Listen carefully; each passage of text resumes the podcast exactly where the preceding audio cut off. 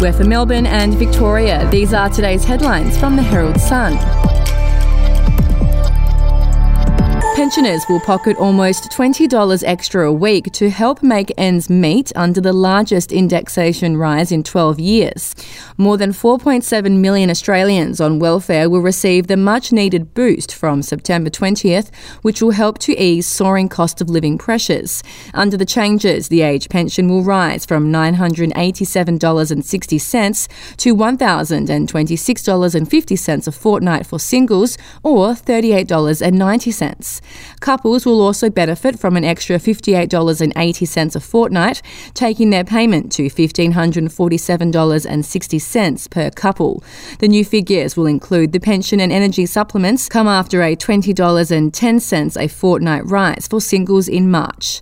And if you'd like to read more on that story today, you can take out a subscription to the Herald Sun at heraldsun.com.au or download the app at your app store. A Melbourne dad has been banned from all tennis courts in Australia for at least the next two years after launching into a tirade at his son's under 14 match in December last year.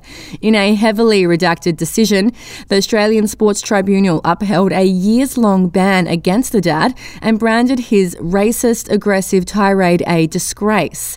The dad is being investigated by police after he knocked a rival parent unconscious on the sidelines of a tournament at the Caroline Springs Springs Tennis Centre. Both police and ambulance crews were called to the court after he struck the other parent. We'll be back after this. News doesn't have to be boring. The Brits have given Prince Harry a new nickname after yet another tell all interview. Oh, God, is it the Ginger Whinger? Let the team at news.com.au get you up to speed each day with their podcast, From the Newsroom. a couple were busted joining the Mile High Club. Well, I guess they can't fly Virgin anymore. Politics, sport, red carpets, royals. Get all the goss in just a few minutes. Follow From the Newsroom wherever you get your podcast from. Anti Hoon police have disrupted hundreds of deadly car meets across Melbourne since the inception of a targeted operation dubbed Achilles in a bid to slash the state's soaring road toll. Victoria Police nabbed dozens of Hoon drivers during a week of action ending August 27th, where they issued 175 infringements, 104 defect notices, arrested 17 people, and impounded 28 vehicles. Officers saturated Melbourne's Hooning hotspots, including Campbellfield. Deer Park, Derrimut, Roxburgh Park, Tarneet, and Tullamarine, whose residents report they are fed up with skid meets in their suburbs. And construction of significant projects in the inner city will be ramped up over the next year after the pandemic stalled works in recent times. Projects like the Queen Victoria Market redevelopment and Green Line Linear Park will be the focus of City of Melbourne efforts to boost inner city amenity. Blaming COVID effects, the council underspent $133.5 million on works in 2021 to 2022, causing delays for several projects, including bike lane rollout and open space expansion. Lord Mayor Sally Capp said the council's 2022 to 2023 budget had a record $253.5 million investment in infrastructure and capital works.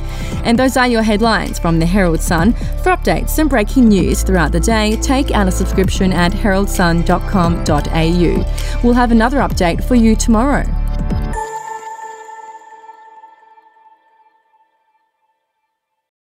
Are you ready to get an inside look at crime from someone who has investigated some of Australia's worst crimes? It was like Aladdin's cave. The luminol found bloodied footprints and bloodied handprints on a wall, so it's Yeah. just like a horror movie. Former homicide detective Gary Jubelin sits down with cops, crims, addicts, victims, small time cheats, and big town lawyers as they tell their incredible stories. My house got raided. Next thing you know, I got bail refused. Next thing you know, I'm on a truck Yeah. to Parklea Prison. Listen to I Catch Killers early and ad free on Crimex Plus on Apple Podcasts today or wherever you get your podcasts.